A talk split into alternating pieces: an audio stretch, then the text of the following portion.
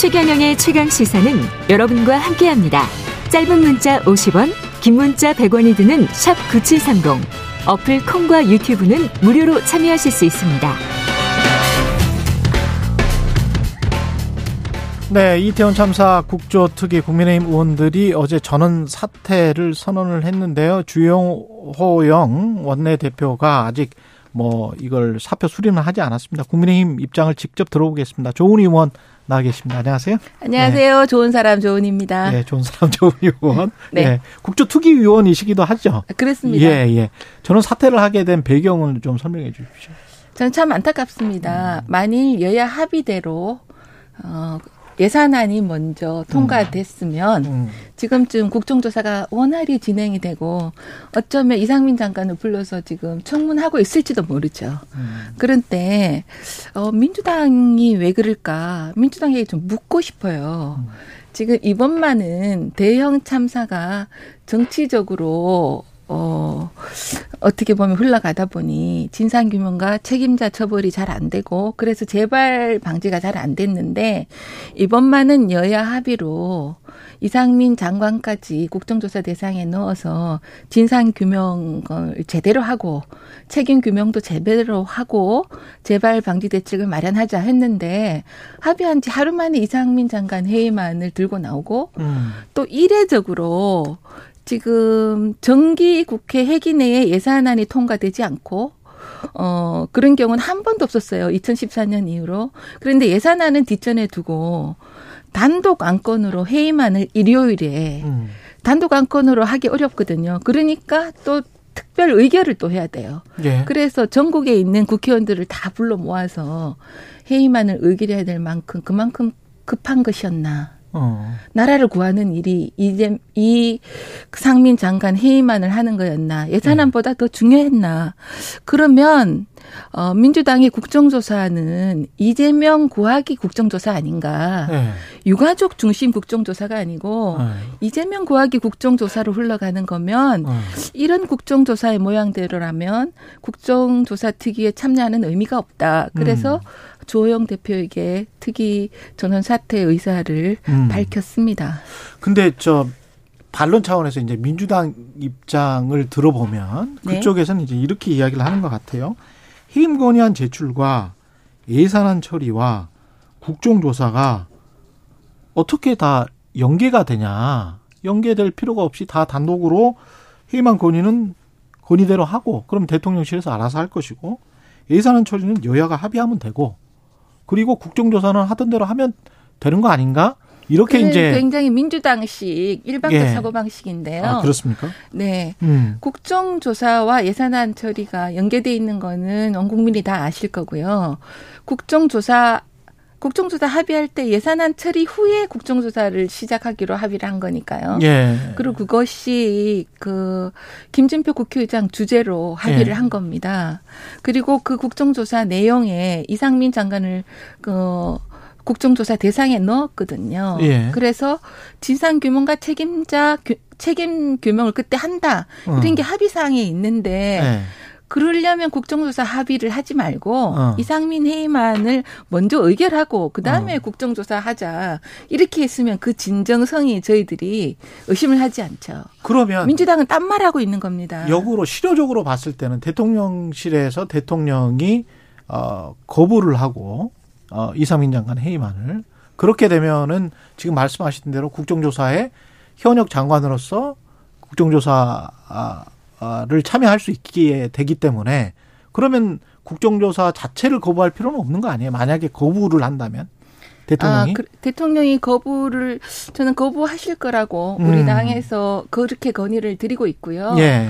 그런데 그러니까 왜 하냐고요. 실효성 없는 이상민 장관 회의만 건의안을 아. 실효성 없는 걸 민주당도 알 텐데 아. 왜 일요일 날 그렇게 쇼하듯이 하느냐는 거죠. 어, 쇼였다. 네. 그러면 이 대통령실에서 거부를 하면 국정조사 물론 이제 사퇴는 하셨지만 사퇴는 하셨지만 그렇게 거부를 하게 되면 이제 원안으로 복귀가 되는 거잖아요. 결국은 결과적으로는 네. 여하튼 그러면 국정조사는 하실 겁니까? 어떻게? 저는 1% 가능성은 열려 있다고 봅니다. 1% 가능성은 열려 있다. 예. 그 주호영 원내대표에게 음. 저희가 사의를 표명한 거거든요. 음. 그럼 앞으로 이제 주호영 원내대표가 예산안 처리와 또 여야 간의 협상, 음. 또 야당의 국조에 대한 진정성, 음. 저희들은 지금 야당이 국정조사를 하는 것이 유가족 중심의 국정조사가 아니고 이재명 방탄 국정조사라고 의심하고 있거든요. 아니 근데 유가족도 그 기자회견을 한 다음에 97명의 유가족이 이상면을 파면하라고 외쳐버렸지 않습니까? 구호를. 아니, 유가족의 뜻을 존중해야죠. 예. 근데 그 유가족이 책임 없는 장관을 파면하라고 하시지는 않을 겁니다. 그러면 이상민 장관이 책임 없는 장관을 파면하라고 하지는 않을 것이다. 네, 이상민 장관이 어느 정도 책임이 있는지 밝혀서 파면을 하라는 거지 무조건 파면하라고 말씀하신 진위는 아니다. 이렇게 저는 이해하고 있습니다. 그래도 이상민 장관을 파면하라고 했고 책임을 져야 된다라는 게 유가족들의 지금 계속된 일관된 주장 아닙니까? 이 당장 지금 저는 그렇게 보고 있지 않고요. 아, 이상민 장관 스스로도 당장 지금은 아닐 것이다. 스스로도 네. 백지 수표를 이미 낸 상태라고 말씀하셨지 않습니까? 예. 근데 앞으로 지금 이제 세월호 얘기가 지금 자꾸 나오는데 예. 어 우리 고성동? 주호영 원내대표 예. 얘기를 들으면요. 예. 세월호 조사가 아홉 번 이루어졌는데 네. 국민 혈세가 2,200억이 들었는데 음. 그때 첫 번째 조사, 아홉 번째 조사의 결과가 큰 차이가 없었다는 거거든요. 첫 번째 조사나 아홉 번째 조사가 큰 차이가 없었다. 네, 그러니까 네. 그건 뭐냐 하면 음. 뭐든지 어 정치적으로 보지 않고 음. 세월호도 어 유가족 피해자 중심 음. 또 이태원 참사도 유가족 피해자 중심으로 볼 때, 음. 어, 정말, 어, 진정한 재발 방지, 또 진정한 유가족과 피해자를 위한 것이라고 생각합니다. 유가족 피해자 중심이라는 게 약간 좀 모호해서 구체적으로 뭔지를 모르기는 일단 하겠죠. 제가 또 예. 제가 좀 더 드리고 싶은 말씀이요. 예. 어 헌정사상 예. 장관 회의만이 여섯 예. 번 있었거든요. 예. 그런데 그 중에 두 번이 윤석열 정부 출범 7개월밖에 안 됐는데 네. 민주당에 의해서 두 번이 이번에 이루어졌습니다. 지난번에 박진, 박진 이번, 장관, 이상민. 네. 네. 국민들께서 윤석열 정부가 잘한다고 평가하시는 게 음. 외교 또 그분이 하나고 음. 또 어, 화물연대 파업 대응도 그 중에 하나지 않습니까? 네. 공교롭게도 박진 장관이 외교부 장관이고 이상민 장관이 그 파업 대처 부서 장관 중에 한 분이었거든요. 예. 그러니까 이것이 실효성도 없고 정치적인 공세다 이런 어 진정성이 의심을 할 수밖에 없는 상황이라는 말씀을 드립니다. 장재원 의원이 지금 국정조사 회의론을 이야기를 하는 거는 그들이 민주당이 요구한 국정조사 또한 정권 흔들기, 정권 퇴진 운동에 불과하다.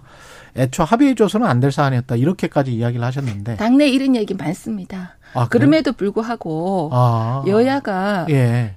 이번이야말로 제대로 하자 하고 음. 합의한 겁니까? 아닙니까? 아까 그래서 다시 돌아갈 가능성이 1%라고 하신 거에 저는 약간 좀 놀랬는데. 네.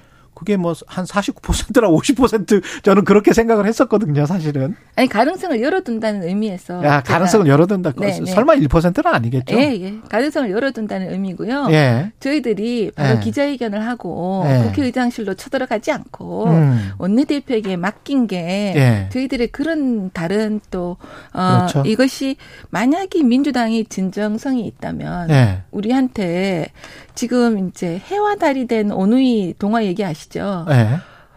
호랑이? 가 가는데 네. 호랑이가 네. 팥죽 주면 안 잡아먹는다 해서 네. 팥죽을 줬더니 한 팔 잘라주면 안 잡아먹는다. 두팔 다 내놔라. 그리고 결국 잡아먹잖아요. 그래서 이상민 장관 잡아먹고 민주당 윤석열, 민주당 호랑이? 네, 윤석열 정부 민주당 그치 박영선 네. 의원도 그렇게 얘기하시대요. 아니, 윤석열 정부 잡아먹겠다 이런 취지가 아니라면 저희들이 언제든지 다시 또 합의를 할 수 있죠. 국민의힘이나 대통령실이 저 어누이로 비유되기는 너무나 힘이 세신 거 아니에요? 집권 여당인데. 예. 집권 여당이 예. 말이 집권 여당이죠. 음. 여당이 음. 국회에서 오니까 제가 이제 국회의원 된 지 9개월 되는데요. 예. 민주당이 너무나 힘을 가진 여당이에요. 너무나 힘이 세다. 예, 힘이 네. 세. 그래서 이재명 대표가 어떻게 얘기하시냐면 네. 이재명 예산이 통과되지 않으면 네. 서민 감세 예산을 단독으로 통과시키겠다까지 하시더라고요. 음. 그래서 저는 그 말을 듣고 길을 의심했어요. 예. 아, 이거는 서민을 볼모로 한 이재명 방탄 예산이다. 어. 어떻게 여당 여당과 정부가 내놓은 예산안을 예. 덮어두고 예. 야당 안으로 다수당이니까 예. 그 예산안을 통과시키겠다고 음. 말 아무리 엄포라고 생각하지만 음. 말씀이라도 그렇게 하시는지. 예. 이게 지금 저 정쟁화되고 있다라고 자꾸 이렇게 보는 것 같아요. 국민의힘은 권성동 의원이 세월호처럼 정쟁으로 소비될 수 있다. 뭐 이런 아, 이야기를 권성동 의원님 말씀은요. 예. 좀 오해가 있을 것 같아서 제가 예. 권성동 의원 말씀은 음. 유가족 대책위원을 유가족을 두고 하신 말씀이 아닙니다. 음. 어제인가 최근에 발족된 이태원 참사 시민 대책 회의가 예. 발족됐잖아요. 예. 그 시민 단체를 대상으로. 예, 그 시민 단체가 아. 그 주도하시는 분이 예. 세월호 때또 예. 시민 단체를 결성하셔서 대정부 시, 시위를 하시고 네. 정말 정치와 정쟁을 하신 분들이 많이 모여 있거든요. 음. 그 부분에 대한 우려를 표명했던 거지. 유가족 유가족에 대해서 네네 네, 그렇게 얘기하시지는 않아. 그 맥락을 보시면 그렇습니다. 그렇군요. 국정조사가 저는 언론이 좀 이렇게 서로 소통해서 타협하는 걸로 이루어지는 걸 자꾸 이제 북돋은 게 언론이었으면 좋겠거든요. 그래서 제가 지난번에도 예. 국정조사는 예. 다안 된다 안 된다 할때 예. 국정조사는 열려 있다. 예. 지금도 열려 있다고 말씀드리지 않습니까? 예산안 말씀하셨고 이제 국정조사도 말씀하셨지만 그것도 예산안도 분명히 타협할 지점이 분명히 있을 거 아니에요. 지금 윤석열 정부가 출범한 지 첫 예산이잖아요. 예. 그런데 어 2014년 선진화법 이후로 음. 정기국회를 넘첫 예산이 되고 음. 지금 이재명 대표는 본인이 정권을 잡은 것처럼 예산안을 편성하시는 거예요. 아, 그렇게 느끼고 계시다. 네. 알겠습니다. 국민의힘 조은희 의원이었습니다. 고맙습니다. 네, 좋은 하루 되세요. 예. KBS 일라디오 최경영의 최강사 오늘은 여기까지고요. 내일 아침 7시 20분에 다시 뵙겠습니다. 저는 KBS 최경영 기자였습니다. 고맙습니다.